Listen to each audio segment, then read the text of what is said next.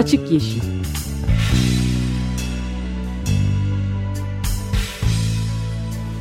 Hayatın, politikanın ve sokağın çevre ekoloji gündemi.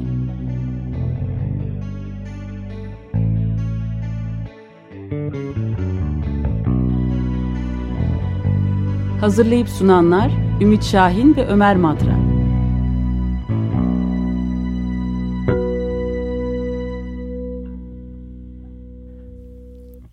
94.9 Açık Radyo'da Açık Yeşil başlıyor. Benim için. Ben de Ömer Madra. Ve destekçimiz Atilla Ansal'a teşekkür ediyoruz. Ee, evet. Bugün e, Açık Yeşil'de e, bir konuğumuz olacak telefon bağlantısıyla. E, geçen hafta Çevre Mühendisleri Odası tarafından yayınlanan e, oldukça önemli bir e, rapor e, vardı.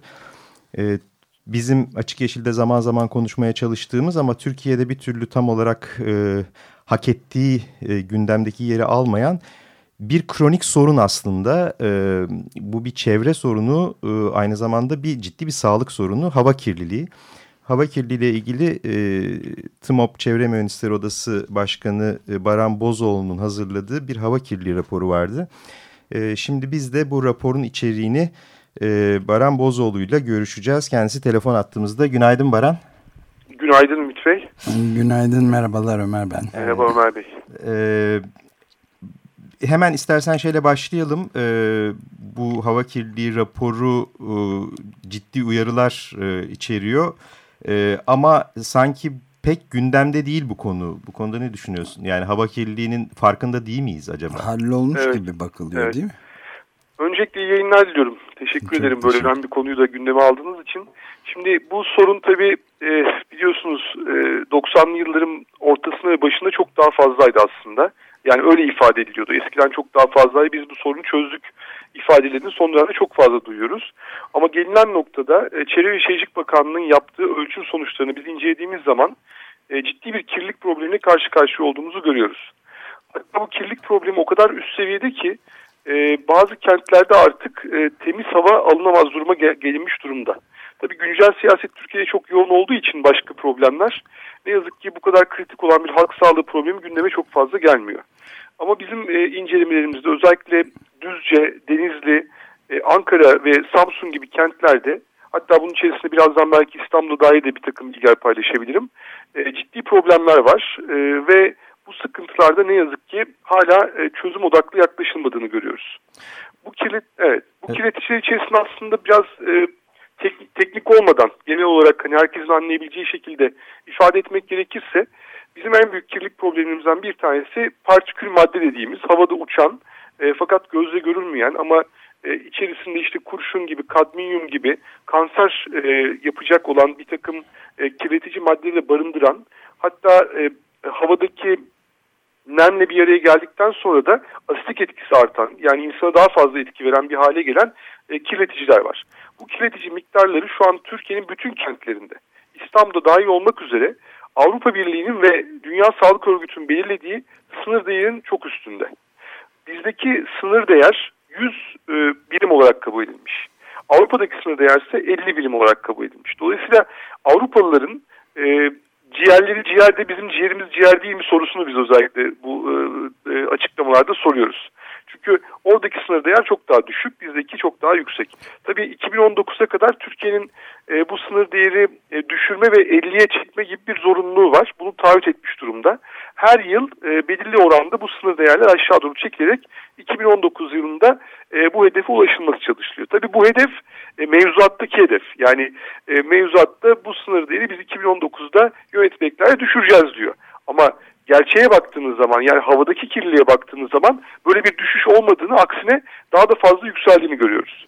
Ya şunu soracaktım aslında. Ee, şimdi sınır değerlerin e, düşürülmesi acaba ciddi bir şey fark edecek mi? Çünkü e, mesela yüzü de aşan günler olduğunu biliyoruz değil mi? Özellikle e, saydığın illerde bu ciddi bir önlem, eylem planı vesaire getirdi mi bugüne kadar?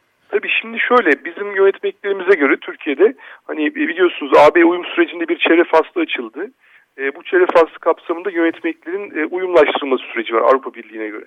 Tabii bizde e, ilerleyen süreç şöyle oluyor. Yönetmeklerde değişiklikler yapılıyor ama uygulama tarihleri e, ileri tarihlere atılıyor veya uygulamaya geçilemiyor. Sadece yönetmelik var mı? Var. Çevre faslında biz bunu yaptık mı? Yaptık. Ama uygulamaya geldiğinizde olmuyor. Burada e, 100 birim olarak kabul edilen e, bizdeki sınır yani partikül madde için çok daha fazla aslında açıl, aşılıyor. Ama burada e, literatürde kabul edilen şöyle bir durum var. E, Avrupa Birliği'nde veya Dünya Sağlık Örgütü'nde 50 mikrogram bölü metreküp denilen ben ona 50 birim olarak diyeyim daha anlaşılabilir olması için 50 e, birimin toplam yılda sadece 35 gün aşılabileceğini söylüyor. 35 günden sonra daha fazla aşılırsa yani 365 günün 35 gününden daha fazla aşıldığı noktada acilen harekete geçilmesi gerekiyor. Peki mesela Düzce'de kaç gün aşılmış durumda? Düzce'de 297 gün aşılmış durumda. Evet. Düşünebiliyor musunuz? Yani hani inanılmaz sayılar bunlar. Tabii bizde 100 birim olarak kabul edildiği için e, yine 100 birime vurduğunuz zaman da yine e, yaklaşık 200 gün e, şeyini de alabiliyoruz. Şimdi burada yapılması gereken tam da yani sorunun 200 günde, vermek... 200 günde yüzü mü aşmış? Yok 365 günde 297 gün aşmış Düzce'de. 50'yi aşıyor. Evet. Evet. Yüzü de yaklaşık 200 gün aşmış 200 diye gün aşmış. Onu, evet. yani onu bir baz almadık çünkü onun bir literatürde geçerliliği yok. Uluslararası geçerliliği yok yani yüz birimin. İnsanların sağlığına çünkü Dünya Sağlık Örgütü, bilim insanları, doktorlar bunu 50 mikrogram bölü metreküp olarak kabul etmişler. Hani onun üzerinde bir 35 gün sınırı koymuşlar. Şimdi biz onu 100 birim alıp da onun e, sayısına bakmamız biz, bizim için bir şey ifade etmiyor. Bakanlık ne yazık ki bu hataya düşüyor. Hani 100, 100 birimi ne kadar aştığını hesaplamaya çalışıyor. Bu doğru bir yaklaşım değil. Şimdi burada yapılması gereken şey bizim mevzuatımıza göre yönetmekle uyumlaştırdı, uyumlaştırdığımız için, öyle iddia ettiğimiz için daha doğrusu her ilin yani İl Çevre Şehircilik Müdürlüğü'nün bir temiz hava planı hazırlaması gerekiyor. Bu ne demek? Yani kirlilik nereden kaynaklanıyor? Kirliliklerin kirlilik kaynakları nereler? Bu kirlilik kaynaklarına dair ne gibi çözüm önlemleri alacağız ve halkı nasıl bilgilendireceğiz olası bir e, fazla kirlilik durumunda? Şu anda örneğin Düzce'de, Denizli'de, hatta Ankara'da ve birçok kentte e, bu temiz hava planlarının hazırlanmadığını görüyoruz. Ve çok ilginç bir durum var. Bu temiz hava planlarının 2014 ve 2019 yıllarını kapsayacak şekilde hazırlanması gerekiyordu. Bakın biz 2015'e gelmiş durumdayız. 2015'e hatta Ocak Şubat ayları ikinci ayını neredeyse bitireceğiz önümüzdeki günlerde. Yani bu, bu planları kim kim hazırlıyor? Bakanlık İl Çevre ve İl Çevre ve Şehircilik Müdürlüğü yani bakanlık Bakan. bakanlığın taşra evet. teşkilatları hazırlıyor ve bunu hazırlarken de katılımcı bir anlayışla yapmaları gerekiyor. Çünkü Sağlık Müdürlüğü'nden bilgi almaları lazım. Belediyeden bilgi almaları lazım. Yani tam da bir koordinasyon içerisinde bu süreci yürütmeleri gerekiyor. Biz tabii bu konuyu gündeme getirdiğimizde Düzce'de hala bir temiz hava eylem planı yoktu. Ee, geçtiğimiz günlerde hazırladık dediler e, basın açıklama yaptılar ama ortada bir plan yok. Yani bunun çünkü kamuoyuyla paylaşılmış olması gerekiyor ki insanlar kirliliğin nereden kaynaklı olduğunu ve olası bir kirlilik durumunda ne tarafa doğru kaçacaklarını hani tabiri caizse bilmeleri gerekiyor. Şu anda bu ülkenin kentin yöneticileri kirliliğe dair ne yapacakları hakkında bir bilgiye sahip değiller. Yani peki, acil önlemleri almıyorlar. Peki mesela Düzce'deki bu kirlilik bir, bir Düzce bir de Denizli sizin raporunuzda çok... Düzce, Denizli, evet. Samsun ve Ankara evet. evet Düzce çok, çok yoğundu. yoğun. Ee, mesela bu ne kadar süredir bu durumda Düzce? Yani yeni başlayan bir sorun mu bu? Ee, giderek artıyor mu? Artıyorsa neden artıyor? Şimdi e, tabii geçmişe dair bir takım veriler var elimizde. Çevre Şehircilik Bakanlığı'nın internet sitesinde paylaştığı kadarıyla. Ee, özellikle son iki yıl içerisinde ciddi bir artış olduğunu görüyoruz biz.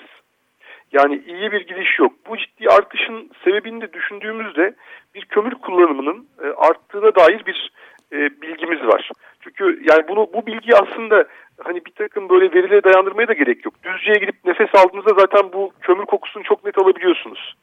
Ee, yani özellikle kömürü e, yaşamış o konu o kokuyu bilen insanlar bunu çok rahat algılayabiliyorlar. Ama ama 2297 gün diyorsun. Bunun büyük bir kısmı yaz ayları. Yani ısınmadan kaynaklı kömür e, bana yeterli olmazmış gibi geliyor bu kadar e, ciddi bir partikül madde kirliliği için. Evet yani 3 aylık bir yaz ayıyla 3 ay derseniz 90 gün ediyor. 297 çıkarttığınız zaman demek ki yaz aylarında da bir kirlilik problemi olduğunu görebiliyoruz. Grafiklerimizde de bu ortaya evet, çıkıyor. Evet. Şimdi Düzce'deki olay biraz şöyle. Her şehrin kendine ait bir e, ekosistemi ve e, coğrafi konumu var. Burada bizim inversiyon dediğimiz, terselme diye de bazen adlandırılan bir meteorolojik problem var. E, bu problemden dolayı 1950'lerde Londra'da 4000 kişi yitirdi. Belki siz de biliyorsunuzdur. 100 bin insan e, ciddi e, akciğer hastalıkları karşı karşıya kaldı. Bu problem ne demek? E, havadaki kirlilik e, katmanlardaki ısı farklılığından dolayı dağılamıyor, yok olamıyor. Yani şehrin üzerinden gidemiyor. Direkt şehrin üzerine çöküyor. Düzce'deki olay da aslında böyle bir olay. Düzce'nin e, başına en büyük bela olan şey şu anda hava kirliliğinin dağılamayacak bir e, coğrafi konumda olması. Dolayısıyla burada kentleşme politikasında çok e, önemli bir etkisi olduğunu görüyoruz. Yani e, Ankara'da da birçok şehirde de özellikle akciğer boruları dediğimiz vadilerin veya e, kirliliğin dağılacağı noktaların binalarla e, kapatıldığını veya işte e, bu imar politikası kapsamında da e, bu havanın dağılmasını engelleyen bir takım faaliyetler olduğunu, aynı zamanda kentin e, çok e, plansız bir şekilde büyüdüğünü de görebiliyoruz. Düzce'deki olay e, aslında bunun somut yansıması ama kış aylarındaki bu e, neredeyse Avrupa Birliği sınır değerlerinin 13 katına 14 katına gelen aşım durumları da tabii ki kömür, kömür kullanımını e, çok çok net bir şekilde ortaya koyuyor. E, Denizli'de evet, Denizli'yi soracaktım. Evet. evet. Denizdeki dediğiniz gibi bir e, grafiğe baktığımız zaman yaz aylarında daha e, uygun bir seyir olduğunu görüyoruz denizde de. E, kış aylarında bir artış olduğunu görüyoruz. Denizde ilginç bir olay var. E, bir tane istasyonunda e, yaklaşık olarak 180 gün ölçüm yapılmamış. Yani denizlilerin e, ne solduğuna dair 180 gün bizim bilgimiz yok. E, bu da aslında çok e, üzücü bir olay. Ee, Ankara'daki kirlilik örneğin e, Sığıye bölgesinde özellikle trafikten kaynaklı ciddi bir problemimiz var. E, Sığıye bölgesinde yoğun bir trafik problemi var. O yüzden de hani biliyorsunuz Ankara'nın ulaşım politikası tamamıyla karayoluna dayanan bir yaklaşım var. Örneğin İstanbul Esenler bölgesinde de yine azot oksit miktarının çok yüksek olduğunu, diğer şehirlere göre ve diğer ölçüm noktalarına göre fazla olduğunu görüyoruz. Bunun da yine ulaşımdan kaynaklı olduğunu, trafik yoğunluğundan kaynaklı olduğunu, aynı zamanda e, doğal gaz tüketiminden de kaynaklı olduğunu söyleyebiliriz. Dolayısıyla her şehrin kendine göre e, bir e, kirlilik parametresi var. Dolayısıyla e, şehri yöneten kişilerin de bu kirlilik parametresinin tespitini yapıp bunun üzerinden çözüm üretmesi gerekiyor. Ama ben size şunu da örnek olarak verebilirim. Ankara'da Hollanda ile yapılmış olan bir proje var. Kent Air diye bir proje yapılmış. E, bu projede aslında kirlilik kaynaklarının olduğu, örneğin trafikten kaynaklı kirliliğin, e, yani kirli hava kirliliğinin %40'a yakının trafikten kaynaklandığı grafiklerle net bir şekilde ortaya konulmuş. 2011 e, yılında yapılan çalışmada. E şimdi bu veri e, bir sürü para harcanmış bu projeyi yaparken Avrupa Birliği'nde. E şimdi bu veriyi kullanıp Sayın Gökçe'nin, belediye başkanı veya il müdürlüğünün, sağlık müdürlüğünün bir politika geliştirmesi gerekiyor. Yani bu politik, yani bu eylem planları yapılsa dahi çözüm üretilemiyor çünkü yöneticiler bu planlar üzerinden bir çalışma pratiği ve çözüm üretemiyorlar. Yani halkın yararı, halkın, e, kamunun yararı ve halk sağlığı kent yöneticilerinin öncelikleri içerisinde yer almadığı için biz bu krizde ne yazık ki yaşamaya devam ediyoruz şu anda. Çünkü çözülemeyecek sorunlar değil bunlar inanın. Ben de bir şey sormak istiyorum. Ee, şimdi bu sınır değer olarak 100 e, belirlenmiş oldu Türkiye'de. Diğer e, pek çok ülkeden farklı olarak orada 50 benimsenmişken deniyor. Evet.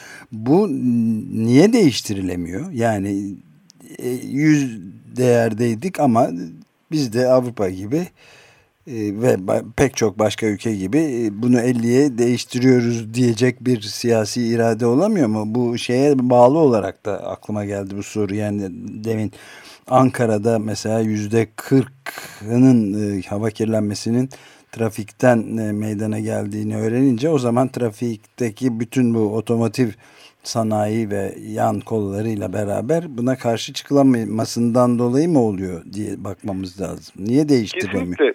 Şimdi hani bir takım alışkanlıklar var. Hem e, kentte yaşayan insanların alışkanlıkları var. Bir de yöneticilerin bir takım alışkanlıkları var. Yani bir, özellikle bunu aslında yerel yönetimlere indirmek, indirgemek lazım. Çünkü çevre şehircilik müdürlüklerinin tabii ki bir takım çalışmalar olabiliyor. Ama asıl e, hava kirliliğine dair çözüm üretmesi gereken belediyeler. Şimdi bu soruna dair e, çözüm üretilmemesi problemi tabii ki popülist ve günü kurtarma yaklaşımları üzerinden olduğunu görüyoruz. Bakın son bir yılda bunun çok fazla artmasının bir sebebi de bu kirliliğin belki bizim e, gördüğümüz kadarıyla üç tane seçim var biliyorsunuz. E, belediye seçimleri oldu, e, Cumhurbaşkanlığı seçimleri oldu, şimdi genel seçimlere gidiyoruz. Ve özellikle seçim dönemlerinde kömür yardımının çok yoğun yapıldığını herkes çok iyi biliyor. Bu nedenle yurttaşlar e, pahalı, kendilerine pahalı satılan doğalgazı kullanmak yerine bedava olan kalitesiz kömürü kullanmak zorunda kalıyorlar. Yani ısınıyorlar. Kent yöneticileri onları ısıtma konusunda bir çaba harcadıklarını iddia ediyorlar. Ama bir yandan da sağlıklarını kaybettiriyorlar. Şimdi buradaki politika e, elbette ki bir ekonomik e, üretim tüketim alışkanlığının Türkiye'de e, tüketime dönük olarak kapitalist üretim biçimi içerisinde tüketime dönük olarak yapılmasını da e, tetikliyor. Yani araba tüketimini, araba kullanımını, petrol tüketiminin e, arttırılması yönünde bir eğilim olduğunu görüyoruz. E, bütün şehirlerde. Yani bugün ODTÜ'deki yolu yaparken trafiği çözeceğiz diyen bir belediye başkanı hala sabah saat 7 e, ile 9 arasında, akşam saat 6 ile 9 arasında yoğun trafiğin çözülemediğini herkes görüyor. Ama bir yandan yol yapılmaya devam ediliyor. Araba kullanımı hala devam ediyor. Metro yapılmıyor. Ankara'da Anka Park yapılıyor. Anka Park gibi oyuncak alanları yapılıp oraya verilecek paranın miktarı kadar aslında e, metro projesini bitirebileceğini biliyoruz. Biraz öncelikler ve popülist yaklaşımların sonucunda sağlığımızı gerçekten de kaybetme problemine karşı karşıya kalıyoruz. Evet, e, bu geçen e, işte geçen hafta galiba sizin rapordan sonra mı onu tam bakamadım ama Düzce'de bir e, gösteri de olmuş. Yani hava kirliliğine karşı bunu protesto eden bir gösterinin de haberi vardı. E, diğer yerlerde oldu mu bilmiyorum ama biraz hani devlet dışındaki kesimlerin e, meseleyle ilgisi nasıl? Biraz onu merak ediyorum. Sivil toplumun, çevrecilerin vesaire e, yeterince e, kamuyu zorlayan bir şeyi var mı? Üniversiteler bir çalışma yapıyor mu bu konularda? E, yani sizin dışınızda bir şeyler yapan kimler var? E, yani açıkçası e, çevre problemlerinin çözümünün e, bir toplumsal muhalefetten geçtiğini unutmamak lazım. Yani toplumsal bir hareket, toplumsal bir talep olmadığı sürece e, siyaset buna çözüm üretme yöntemini seçmiyor. Başka konular tartışmayı daha e, kolay buluyor. Bunların maliyeti var. Bunlar bir e, e, gider olarak görünüyor. O yüzden de e, Düzce dışında ben bir e, hava kirliliğine dair toplumsal bir tepki verildiğini görmedim açıkçası. Yani insanlar kendi yaşamlarına, toprağına, suyuna ve suyu e, e sahip çıkmak adına, havasına sahip çıkmak adına e, çok somut e, eylemlikler içerisine girmiyorlar. Sadece kentin içerisindeki e, ranta ve talana karşı, o da somut görülebildiği için olaylar herhalde oradan bir e, mücadele hattı gidiyor. E, Düz, bu konuda, Düzce'deki fark e, yani e, muhalefet e, orada protesto bir sonuç verdi mi peki? E, bunun, tabii o protestonun ardından bir temiz hava eylem planı hazırlıklarını e, söylemek zorunda kaldılar. E, çeşitli toplantılar yap, yapıldı. E, bir hareketlik oluşma durumunda kaldı. Çünkü gerçekten de e, problem çoktu ve farklı kesimlerde insanlar bu sürecin içerisine girdi. Yani oy, o mevcut yapıya oy veren vermeyen herkesin bu sürecin içine girdiğini görüyoruz. Tabii burada şunu da göz ardı etmemek lazım. Toplumun toplumdan bilgi gizleniyor. Toplumdan bilgi saklanıyor. E, bu bilgiyi e, kamuoyuyla paylaşacak olan ve bunları tabii ki de bilimsel verilerle, dayanaklarla e, paylaşacak olan e, kurumlara, yapılara ihtiyaç var. Biz çevre mühendisi odası olarak bu, bu sorumluluğumuzu hem kanunumuzdan gelen hem de etik olarak mühendislik nosyonuyla bunu yapmaya çalışıyoruz. Ama her tarafa yetişmemiz ne yazık ki e, mümkün olamayabiliyor. Çünkü Türkiye'nin her tarafında ciddi bir rant ve talan politikası ve kamu yararından uzak e, çalışmalar olduğunu görüyoruz. En basitinden Amasra gibi bir yerde e, musluklarından insanlar temiz su içemiyorlar. Düşünebiliyor musunuz? Sanayi yok bir şey yok. İnsanlar şu anda e, hiçbir kentte neredeyse musluklarından temiz su içemez duruma gelmiş durumda. Neden oluyor? Bu, e, bu işte e, sanayi politikasının, tarım politikasının yansıması. Hayır hayır burada, yani somut e, mekanik nedeni nedir su, su içememelerinin temiz olmamasının? Yani e, su çekilecek olan alan temiz hiçbir dere kalmadı ki Türkiye'de evet, şu anda. Yeraltı temiz, suları evet. Bir, bana, ya ben çok merak ediyorum. Bana bir tane temiz dere örneği verirsin. Ben gidip oradan numune alıp ölçüm yapmak istiyorum. Hiçbir yerde bakın e, Akan su tarafından... tutmaz ama sen onu o, o doğal süreçlerle bağlantılı. Ama burada kimyasal atıklar olduğunu, sanayinin olduğunu, tarımsal e, üretimde kullanılan kimyasallar olduğunu unutmamak lazım. Yani pervansız ve bilinçsiz ve e, öngörüsüz bir şekilde, sınırsız bir şekilde kısa vadeli politikalarla ciddi bir tüketim var. Şimdi bu Hani buna hakikaten artık insanların bir an önce toplumsal muhalefetin devreye girmesi gerekiyor. Bakın Kuito diye bir gemi var şimdi. ben de onu soracaktım evet. Ha, Pardon ben çok konuşmayı yo, sevdiğim yo, için. Yok deva devam edebiliriz çünkü e, gerçekten tamam. tam da onu e, zamanımız azaldığı için e, galiba sen bir İzmir'e de gittin geçenlerde. Evet, evet, e, evet. Bu gemi ne durumda şu anda? Şu anda gemi dün e, akşam saatlerinde e, Ali adına uzaklaşmaya başladı. Biz tabii marintrafik.com diye bir internet sitesi var. Oradan gemiyi sürekli olarak takip ediyoruz. Gece gündüz ben bakıyorum. Diğer arkadaşlarımız da bakıyorlar. E, an takip ediyoruz. Dün gece biraz uzaklaşmıştı. Sahil güvenliğin demir attırmadığına dair bilgi geldi bana. Ama şimdi hızla geri dönmüş Ali Ağa'ya. Ee, biz de birazdan işte yine liman başkanlığı, ilçe yaşayacak müdürünü arayarak bilgi almaya çalışacağız. Ama şöyle bir durum var. Bizim bir iddiamız vardı. Burada radyoaktivite olduğunu e, dair bir rapor vardı elimizde. Bir de bu bir e, petrol rafinerisi olduğu için içerisinde çok yoğun bir e, boru sistemi var ve bu boru sistemi içerisinde petrol atıklarının biriktiğini biliyoruz. Bu da tehlikeli atık. Aynı zamanda işçi sağlığı için de riskli çünkü kesim yaparken, orada parçalarken yangın çıkma ve iş, iş kazası, iş sağlığına anlamda problem yaşanma riski var. Şimdi bunların hepsini biz ortaya koyduktan sonra bir açıklama yapıldı. Herhangi bir sıkıntı yok. Türkiye'ye gelen en temiz gemi dendi. Düşünebiliyor musunuz? Yani bir petrol rafinerisi olarak çalışan bir gemi için yani karada olan bir petrol rafinerisi bile çok tehlikelidir ve çok kirlidir. Denizde yüzen bir e, gemi için bu ifadeler kullanıldı. Sonra bakın ne oldu? Biz bu açıklamayı yaptıktan sonra iyi ki de yapmışız. 2-3 e, gün boyunca Girit'in kuzeyinde e, 8 çizdi gemi. Tabii bunun Rodos'tan kaynaklı olduğu veya başka gerekçelerle olabilir. Ama biz dedik ki bakın bir e, gemi geliyor Türkiye'ye artık bu bir gemi değil atık ve bu atığa ve, dair... Ve sökülmeye geliyor onu da söylemedik aslında. Geliyor. Evet, evet ya bu artık gemi değil yani insanlar evet. hani bunu bir gemi olarak algılamam bu bir atık. Bir evet. atık geliyor Türkiye'ye atık satılıyor. Ve biz bu atığı satın alıyoruz ve bununla övünmeye çalışıyoruz. Hani istihdam yaratıyoruz diye. Hiçbir ülke bununla övün, övün, övünmemeli. Avrupalılar zaten kendi ülkelerinde bunu yapmıyorlar. Diğer işte Hindistan, Bangladeş gibi ülkelerde bunlar yapıyor. Şimdi bu gemi geliyor ve biz ilçe ve şehir müdürlüğüne, bakanla, liman başkanlığı, ulaştırma bakanlığı soruyoruz. Bu geminin içinde ne var biliyor musunuz diyoruz. Bilmiyoruz diyorlar.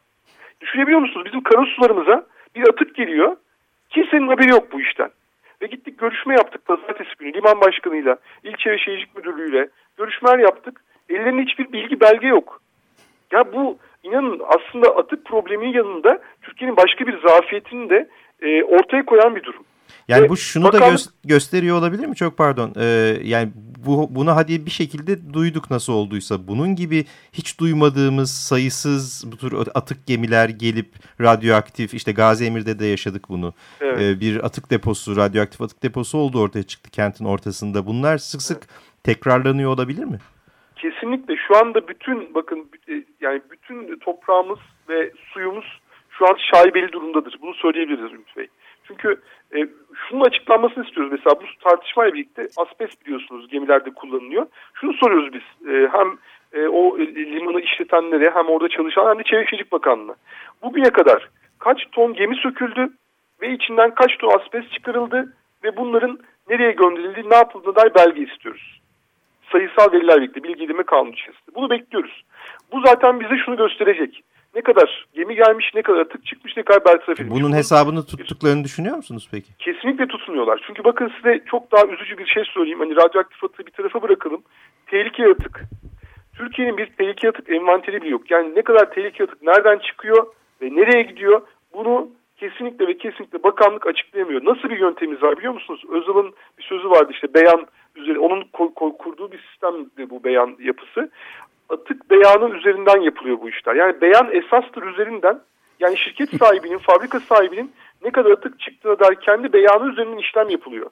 Bu kadar korkunç, bu kadar geri bir çevre yönetimi politikası uygulanamaz bir ülkede. Halbuki yani bakan da, söylüyorsa o çıkıyor ortaya. Çevre Bakanı da e, Türkiye'nin örnek bir e, ülke olduğunu herkes tarafından da, e, şey yapıldığını, çevre değil orman ve e, su bakanı evet söyledi ama ben son e, yani zamanda çok daralmışken bir de şeyi sormak istiyorum. Bu Kuito gemisinin e, ki hangi şirket de ait olduğunu e, biliyor muyuz? Ya bizim öğrendiğimiz kadarıyla ÖGE adında bir e, Ali Ağa'daki ÖGE adındaki bir firmanın aldığı söyleniyor. Bize gelen duyum bu. E, ama bu işleri yapan bir isim varmış. Şimdi isim vermeyeyim ama genelde bu işin ticaretini yapan bir kişi e, alıyormuş bu gemileri ve e, limanlara e, buradaki söküm tesisine onun üzerinden e, gidiyormuş bu işler. Ve şöyle çok ilginç bir bilgi de aldık. Doğruluğunu tabii teyit etmeye çalışıyoruz ama yani ben güvenilir bir kaynaktan aldığımızı düşünüyorum. Bu gemileri normalde satan ülkeler veya satan kişiler tonuna 500 dolar alıyorlarmış. Yani ben size gemiyi satarken 500 dolar almam gerekiyor. Hindistan'daki veya Bangladeş'teki işlem buymuş. Bu gemiyi satarken 250 dolar civarında bir para talebinde bulunulmuş. Yani ciddi bir e, e, maddi e, kayıp var burada. Yani Angola devleti bunu satarken neden daha fazla para kazanmak istemedi sorusu. Başlarından e, atmaya çalışıyor olmasınlar acaba? Yani biz, bize öyle geliyor. Bize öyle geliyor açıkçası. Yani e, çünkü bu bu kadar ucuza verilebilecek niye Hindistan'a vermediniz de Türkiye'ye verdiniz? Veya nasıl orada ilişkiler döndü, ne oldu? Bunu bilmiyoruz. Buna dair çok örnek var. Önümüzdeki günlerde de başka gemi örneklerini de ben şu anda hukuki olarak da e, arkadaşlarımızla araştırıyoruz. Ona dair de çeşitli açıklamalarımız olacak. Ama dediğiniz doğru şu anda Türkiye'ye gelen bir gemi içinde belki nükleer bomba var. Bunu bilebiliyor muyuz? Çevre Şehircilik Bakan haberi yok. Bilgi vermemişler. Karasularımıza geldikten sonra denetim yapacağız diyorlar. Kim evet. bilir bu zamana kadar ne geldi ne gitti. Bu da teşhir edilmiş oldu. Son olarak bakanlık yaptığı açıklamada şunu söyledi. Dedi ki radyoaktif temizliği Kasım ayında yapılmıştır. Angola, Angola devlet tarafından da bunlar e, incelenmiştir dedi. Yani biz radyoaktifte var demiştik. Başta inkar edildi. Şimdi kabul edildi bakanlığın açıklamasında. Diyor ki temizliği yapıldı. Kim yaptı? Angola. Angola'nın yani Afrika'daki bir ülkenin nasıl yani bir e, nükleer teknoloji ve e, bilgi birikimi oluyor ben bu konuda şüphelerim var açıkçası. Peki e, zaten o zaman niye sökümünü de Angola yapmıyor ayrıca? Evet o niye yapmıyor? Evet doğru bir soru. E, ama bizde burada tabii bir tane hazır Gazi Emir'de atık alanı var. Oraya gömerler herhalde radyoaktif e, Yani oradaki atığında bir e, Rus denizaltının sökümü sonrasında geldiğine dair bilgiler gelmişti. Gayet mümkün tabii çünkü tam yani İzmir'de oluyor olay değil mi? Yani hep bütün gemi sökümlerinin yapıldığı yer Ali Ağa vesaire hani olağan şüpheli yine bu gemi söküm tesisleri olabilir. Tabii. Konuşulacak çok şey var gerçekten. Bir, bir de şu şeye değinmek istiyorduk ama e, vakit kalmadı maalesef. Bir ara e, TMOB'a yönelik evet. bu baskılardan da belki çok kısa bir yarım dakika ne durumdasınız onu bir e, anlatabilir misin? Şöyle söyleyeyim. E, biliyorsunuz TMOB e, halkın yanında, işçinin, köylünün, öğrencinin yanında her zaman problemleri gönüllü bir şekilde kamuoyuna taşıyan ve hukuki mücadele yaratan bir örgüt ve tamamen gönüllülük üzerinden çalışıyoruz. E, bizi şu anda böyle parçalar yönet şeklinde bir e, planları var hükümetin. Buna dair bir kanun e, taslağı hazırladılar. Henüz meclise gitmediğini biliyoruz ama e, bizi parçalayıp e, her ilde bir oda kurup ve nispi temsil üzerinden bunu yapmaya çalışıyorlar. Yani birliği mi ortadan kaldıracaklar? Birliği ortadan kaldırıyorlar. Yani her, her ilde bir oda, her e, meslek örgütü tarafından 50 kişinin olduğu yerde bir oda kurulmasını, e, bunun maddi yapısı ne olacak, nasıl ayakta duracak, davaları açarken nasıl açacak Bunların tamamı soru işareti. Çünkü ciddi bir e, bütçe gerekiyor bu işler için. E, bunun da ol, olamayacağını gösteriyor e, gidişat. Dolayısıyla böyle parçayı yönet ve kendi e, ekibini orada kur yaklaşımı şu anda hükümet tarafından ortaya koyuyor. Çünkü girdikleri hiçbir seçimi TMOP içerisinde kazanamadılar. İki yılda bir demokratik seçimler olur. Aynı zamanda bir denetim mekanizması kurup bizi e, toplumsal anlamda bir e, itibarsızlaştırma çalışması içerisindeler. Evet. E, bunu da görüyoruz. E, bunların tamamını boşa çıkaracak bir e, plan var tabii ki. Oda başkanları olarak da bugün yine tekrar toplantı yapacağız.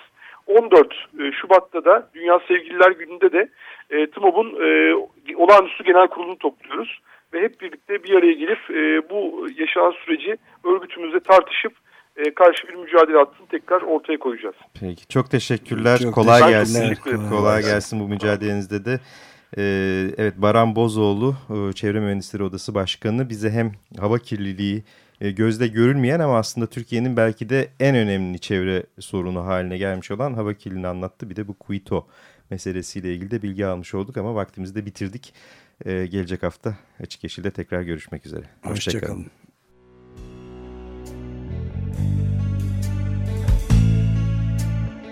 Açık Yeşil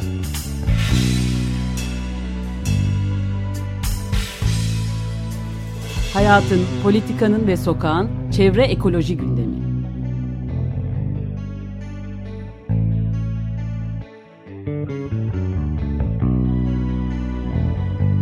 Hazırlayıp sunanlar Ümit Şahin ve Ömer Madra.